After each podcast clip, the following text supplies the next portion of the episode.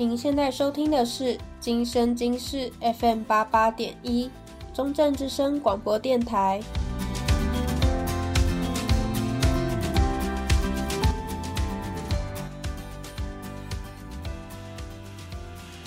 各位听众朋友，大家好，欢迎收听中正之声广播电台。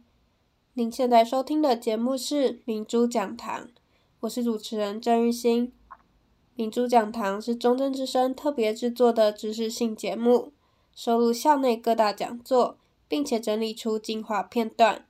根据每一集的演讲主题，邀请不同的来宾一起讨论各式各样的议题，让大家有机会能够听到讲座，也可以从另一个专家的观点更深入的去了解。本集节目收录的是国立政治大学新闻学系教授刘昌德在 C Club 所带来的演讲。演讲名称为《数位科技与新闻劳动》，讲述了新闻产业的现况以及大数据操弄下的媒体呈现。今天的节目将以这场演讲为主题。首先来介绍我们邀请到的来宾，来自国立中正大学传播学系的张时健助理教授。老师好。嗯、呃，主持人好，然后还有各位听众朋友，大家好。在第一个段落，我们想先讨论媒体呈现。在演讲中，刘昌德教授认为，媒体的选择与呈现不再是新闻专业，而是资料商品化下面的使用者偏好。新闻专业来说，也越来越不理。我现在看到的，不再是新闻记者、新闻工作者所挑选好的新闻，而是这一些大型的平台依照它的商业利益所做的演算法。混合了你个人过去的选择跟个人的资料所构成的这样的内容，而不是人家呃，就是已经工作很多年的这些新闻记者跟编辑告诉你这件事情很重要。这个是现在平台上面最大的一个影响。讲者在演讲中也提到，根据他所做的产业调查，政治、经济、科技。等题材较为严肃的硬新闻，和娱乐、文化、生活故事等题材较为轻松的软性新闻，两者在新闻网站上的比例虽然差不多，但在社群平台上，硬性新闻的发布比例大幅下降，因为商业利益的考量，平台演算法根据个人的资料以及过去的选择来推送新闻。那我们想要知道，平台上大部分都是软性新闻的情况下，会不会降低阅听人对硬新闻的思辨能力，导致没有办法解读，或是对硬新闻做出批判？换句话说，就是利益导向的媒体会不会对媒体识读造成影响呢？像刚刚那个刘老师。呃，特别提到的，像现在的社群媒体哈，它会根据演算法，然后推送给个别使用者他们有偏好的新闻。我觉得这个现象是很普遍的啦。我们在这个时代哈，就是都得要小心，就是我们上网的时候看见的东西哈，它会有一个倾向是根据过去的习惯在设计，按你的偏向或你的个人的呃，可能是性格或是各种你原来会做的、会想的那些事情哈，然后它是一个记录，然后就不断的在。强化你原来的说叫叫信仰或是政治判断这样，我们说在这个上面，它其实有一个趋向，就是说每个人他自己原来在相信或他想的事情，他会被不断的增强。好，然后这个是已经有很多研究提醒我们，也证实这个事情。那像所谓的同温层啊，一般的说法是越来越厚这样哈，那你得小心，或是我们都得小心这件事情。那刚刘昌德老师提说，像新闻，它会有一种状况是呃，特别是在调查里里面。软性新闻的比重哈比例多过硬性新闻。那我们个别的看每一家媒体的小编哈在网上发布的那个量的话，那个也是刘老师就是做的这个统计已经证明好，就是软性新闻偏多哈，那硬性新闻好像相对就被牺牲这样。那不过我我们这边倒可以用呃还有一个角度可以想一想哈，就是我们个别的使用者，我们如果想想自己使用的习惯，那确实是软性新闻对一般人来讲它比较容易消化跟吸收。那在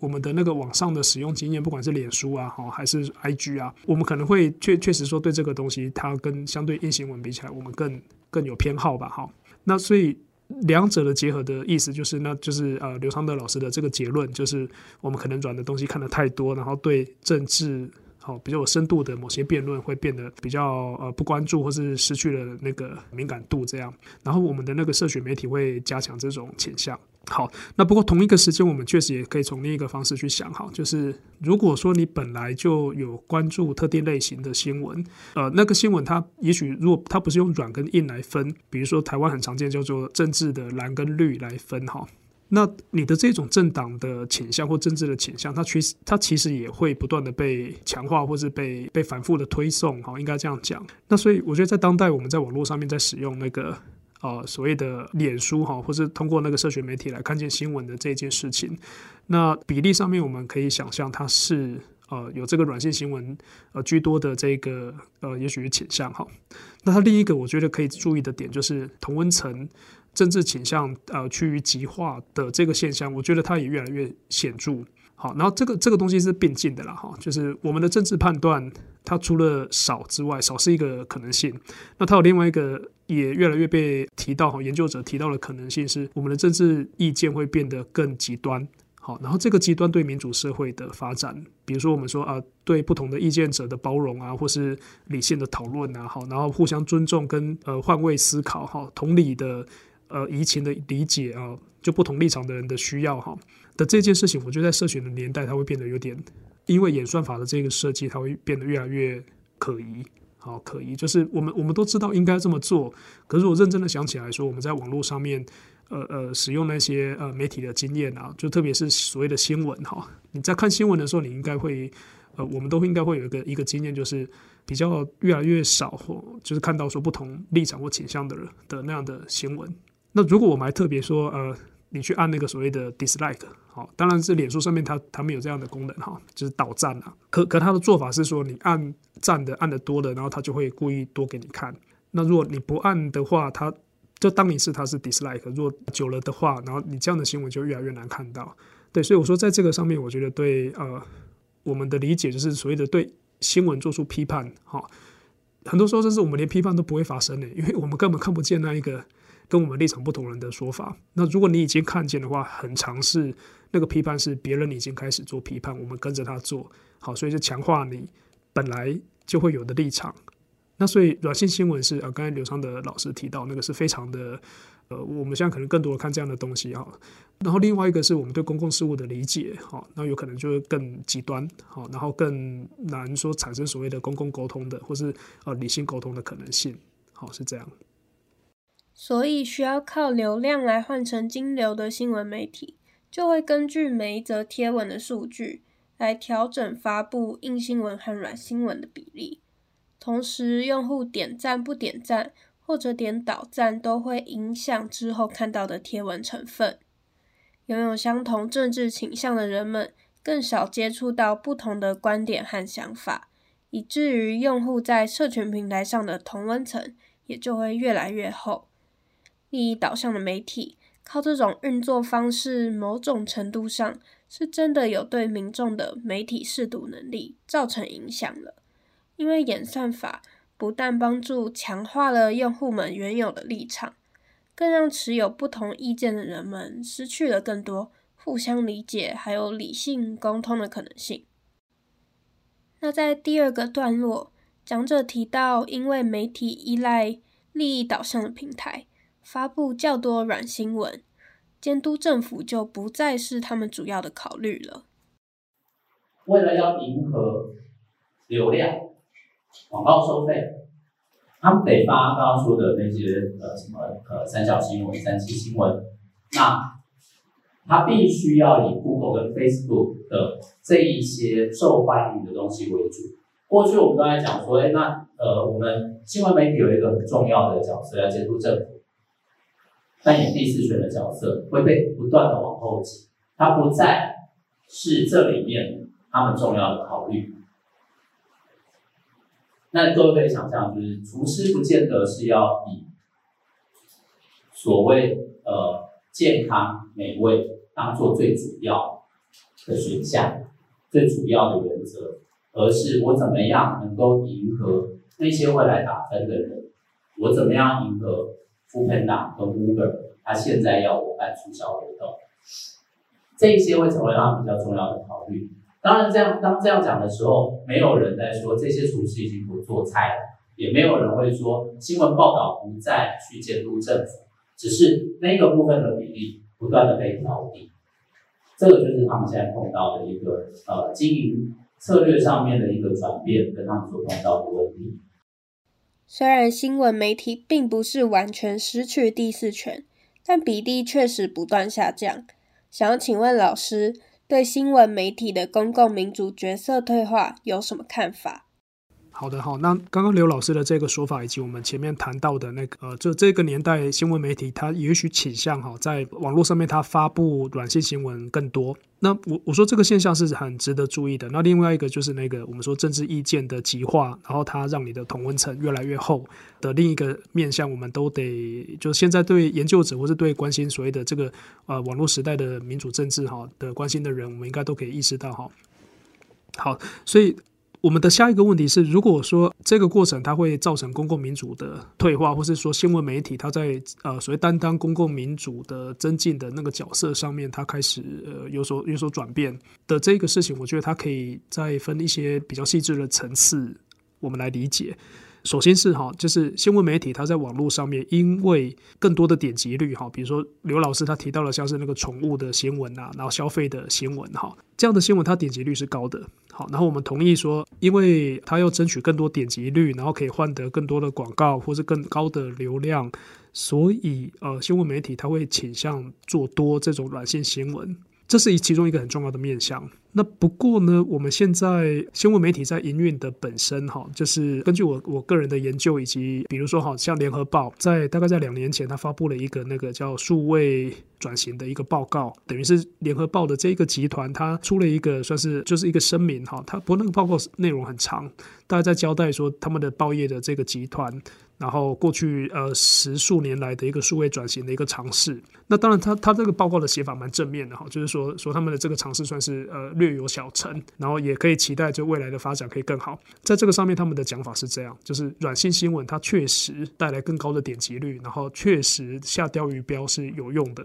不过你可以注意到，像这种报业集团，他会强调另一个面向哈，他会说观众他会看得多没有错，可是我们不能忘记。呃，我们这个品牌就新闻这个品牌，它具有社会公器或是社会责任的这个价值。我们如果连这个东西一起理解哈，它的意思是观众他会想要或是可以同意看到你这些软性新闻的材料。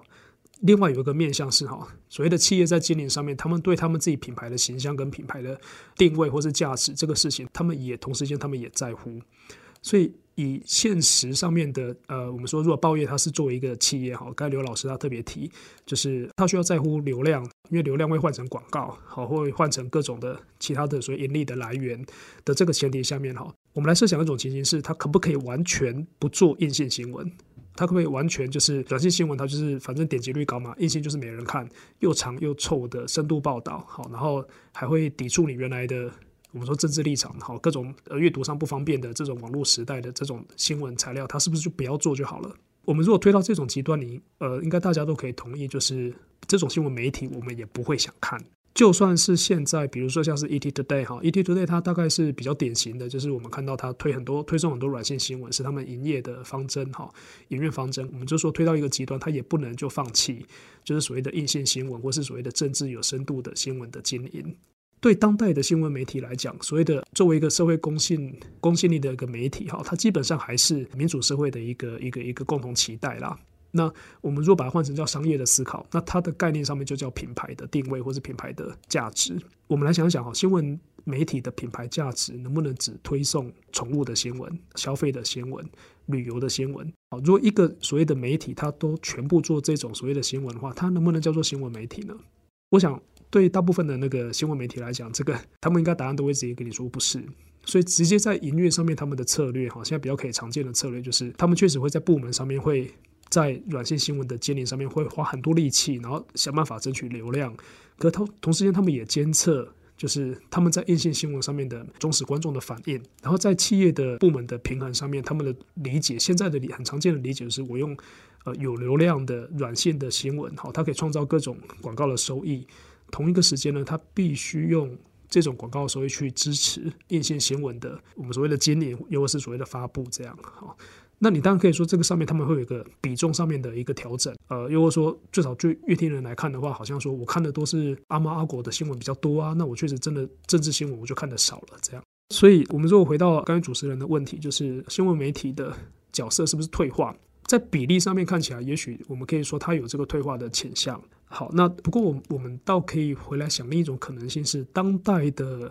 媒体的使用者，如你如我。又或是我们可以意识到一下身边的人哈的这个年代，我们是不是谈论政治谈论的更少了？而且你看这个意义就是相对于我们没有网络的年代，我们只看电视的年代哈，我们如果可以有一个所谓的那个回到三十年前的一个时光机，问问看三十年前的的那个年代的人哈，他们对政治的关心跟我们当代对政治的关心的的深度跟广度好，然后那个理解的渠道，你去做各种这样的比较。我觉得从这个面向来看的话，我们也许会看到不一样的一个一个状况哈，就是当代的网络上媒体的使用者哈，你不管愿不愿意哈，这很好玩。就是我上课有时候会问学同学的状那个对新闻的理解，同学他现在不看报纸是很很常见的，不看电视新闻的频道是很常见的。可是你问问他们知不知道社会在发生什么事情，大部分人都知道。然后你问大部分的同学说，你是去点那个网站来看吗？好，然后很多人他不是自己去看的，他是经过我们说脸书或是各种的那个社群平台的那种，就是那种我们说二手、三手或是各种方法的那种推送。那很多时候他会通过像是迷因图啊，然后或是人家加的什么恶搞的各种、各种、各种转传的消息哈，会得到。那这个年代你我们可以说哈，你得到的消息不见得是正确，就很多假新闻他会故意混淆你视听，这个会有。不过呢，倒过来讲哈，我们如果说新闻媒体它报这样的的政治议题，它是个硬新闻，然后它报得少了，然后以至于观众看得少，或是观众就失去对公共政事务的一个一个兴趣，从前一端要过渡到后一端，呃，我觉得这中间还有可以讨论的。那如果在以我自己个人的经验，如果是我呃长期以来有时候包括我自己的研究跟问同学的状况哈。我会有个呃一个倾向一个理解是，现在的人对政治关关注的程度，也许不比我们以前没有网络媒体的那个年代要差的，好，有可能会更好哈。不过这是个可能，我们就就就就放在这边可以思考这样。所以其实相较以前网络没有那么发达的时代，现在人们不见得关注公共事务有比较少，只是由于接收资讯的管道不同。报纸这种媒体在公共民主角色的方面，可能因为被新平台挤压，所以有所退化。那同时，因为现在是资讯爆炸的时代，即使不是自愿搜集资讯，也很容易得知社会上正在发生的事情。那在暴露于这样大量的或真或假的资讯底下，很多年轻人可能会认为政治很脏，导致。政治参与的意愿就降低了。不过，老师刚刚也说，不用担心认真做硬新闻的媒体会消失。很多媒体都会透过写软新闻赚来的广告收入，去支持做硬新闻的经费，用来维持他们企业的运转，还有他们的形象。因为一个完全只做软新闻的媒体是难以在市场上长期生存的。最后一个段落。讲者调查后发现，新闻或传播科系出身的小编，他们入行后，因为实际工作内容与学校教的有所落差，会有适应不良的情况发生。他会告诉你，当年的小编虽然当时这个名词在台湾创出来的时候是小编辑的意思，各位现在也都会知道是小编辑的意思，可是呢，在英文里面从来不是编辑，在英文里面那个角色叫 social manager，社群经营者，不是经理，其实不是经理，社群经营者。在台湾来的小编，它因此有另外一个意义，就是我们的小编常常是把你丢在编辑部，而不是行销部，然后我们的小编就出现角色错乱，最后他就告诉我说，小编不是编辑。里面很多是过去新闻系毕业、传播系毕业，就会告诉你说，我现在很错乱，因为我从前我所学的任何的新闻原则到现在都不一样。现在最重要的就是要把新闻推出去，所以我觉得我在做行销，因此很多传播科系毕业、新闻科系毕业的小编会适应不了，可是商学院的小编。完全融入，因为他可以适应那样的 KPI，那个是你要怎么样把新闻推出去。那这一些我访问的主要是新闻科系的小编，就会告诉你，他觉得经营粉丝专业一点都不专业，也不是编辑。在演讲中，讲者也提到，他在指导大学校内的实习媒体时，禁止学生撰写空洞、耸动的标题，例如“震惊魔兽做出这件事，网民暴动”。但是学生反映，他们在进入新闻行业之后所下的标题，反而是这些以往被禁止、不可取的空标。那想要请问老师，我们在学校所学的新闻相关课程是否还有意义呢？学校的教学会不会根据大环境而有所调整？呃，好哈，这个这个确实在我们在那个教学现场会一直遇到这种质疑啦。那呃，我们我们很常听到一个说法叫做那个小时不读书，长大当记者哈，这个对新闻从业人员真的是很，就听到应该都觉得很刺耳。那不过以刚刚刘老师的研究的那一个呃访谈的经验来看的话，呃，好像好像那个离这个说法好像也不是太远哈。就是新闻媒体的小编他自己讲说，我做这个事情，他跟我们新闻系的训练的专业呃可以没有关系。好，那倒过来讲是很多人他甚至不需要新闻系训练的专业，他也做了所谓媒体的小编。好，又又或是各种各种我们说现在社群网上网站上面的品牌的小编啊哈。好，那回到主持人刚才问的这个问题，就是那我们在学校啊、又或是所谓的新闻专业哈，在学校要怎么教呢？那到底新闻专业它还在不在？如果好，就是所谓的新闻的媒体，它当代都做这样的事情的话，那就回到我们刚刚一开始讲的那一个啊，就是上一段有提哈，新闻媒体它如果不能全部都做所谓的软性新闻，好，以及它在小编的这种所谓的新闻发布的策略上面哈，它它其实有很多种变形，然后一直发软性新闻，以及一直发这种所谓的空洞的钓鱼标，那以及说他用各种的看起来就就搞笑的方式去处理严肃议题的这种尝试，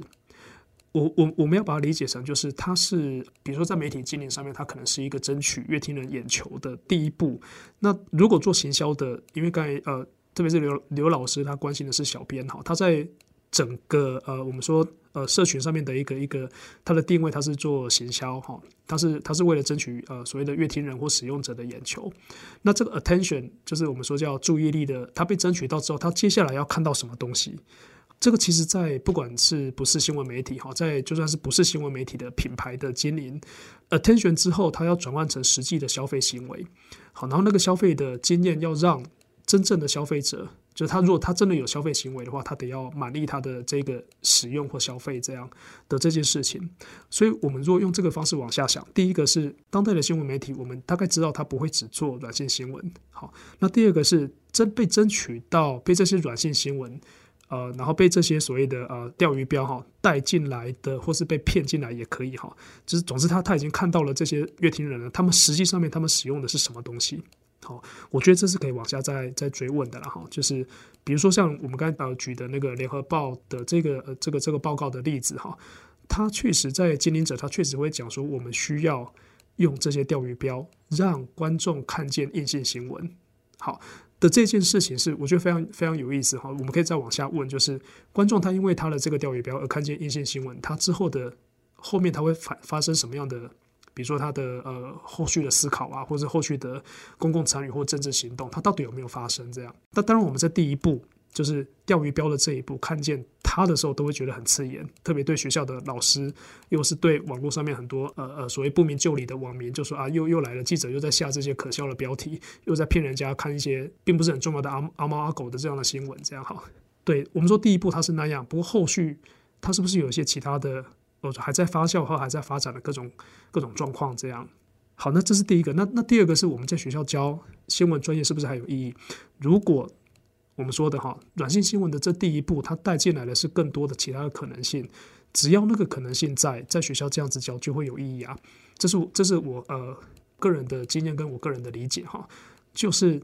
比如说在新闻媒体里面哈，以刘老师的研究为例，他找到的。呃新闻媒体的小编，他们通常确实是入行的第一个工作。那入行的第一个工作的薪水很低，工作状况跟条件很差，跟我们在学校各种的新闻训练啊、专业训练的那种期待跟要求，他们也常常觉得说呃落差很大，如果很失望这样。不过呢，如果他们的这个职业，他们不要在这第一关就停下来，好，再往下，再往下不断的走，然后你会发现，在他们上面的，比如说他薪水高他两级，又或是在新闻室里面被当成是呃呃呃那个比较资深的记者哈，他们做的这个事情跟他在学的新闻专业那有没有关系？然后你越往上看，你越你越会发现哦，在这个职类里面，他比较资深的记者，又或他被承认是重要的记者。又或是他后来成为主管的记者，这些人他们操作的新闻，在他们有操作空间跟条件的时候，他们的做法大概跟我们在学校教的不会差得太远啦。市场上面就是他为了他盈利的考量，他会有各种的变形。那不过我们就要回来问说，那一个专业的那一个部分，他们到底知不知道呢？那他们知道之余，他们有没有做呢？好，那我觉得很好玩是在这个当代。我们看到各种媒体各种尝试，就是最商业的媒体以及最常做业配的，我们受不了的那一种，就是置入性行销啊，还有各种软性新闻，他做了很多的媒体。你往里面看，他还是会有做硬性新闻的记者在。然后这些记者很好玩，是他们在社内或是在媒体里面的位阶也蛮高的哦，然后薪水也不差。好，就相对于所谓的小编，就是我们说的他这就第一步，他职业的第一步，以及他让乐听人进到媒体的第一步的这个小编，相比起来，他的状况跟他的工作以及他的未来的各种发展，包括他成为媒体的主管，我是说，他大概都离我们在学校教的新闻专业还不大远，在这个上面，我觉得还是有希望的。嗯，所以身为传播学系的老师，认为出社会以后当小编，通常可能是毕业生的第一份工作，而当小编要做的事情很空泛，也不需要学校来教。那新闻业很大。而小编只是其中一种工作，学校要教学生在未来有机会的时候，可以具备着写好新闻的能力。因为做好新闻的记者，在待遇和地位上，其实跟小编是远远有差距的。而且新闻会得奖的记者，也都是那些做正经新闻的记者。所以学校这边认为，教学生们做好新闻，剩下的有没有机会用到？就是要看大家各自的造化和发展了。那我们非常感谢老师今天来到我们节目，一起探讨了这么多面向的议题。节目到这边就进入尾声，希望今天的内容能够对大家有所帮助。结束之前，让我们再次感谢来自中正大学传播学系的张时健助理教授，带来很多专业的见解。谢谢老师。啊，谢谢主持人，还有谢谢大家。以上就是今天的明珠讲堂，我是主持人郑玉兴，我们下周同一时间再会。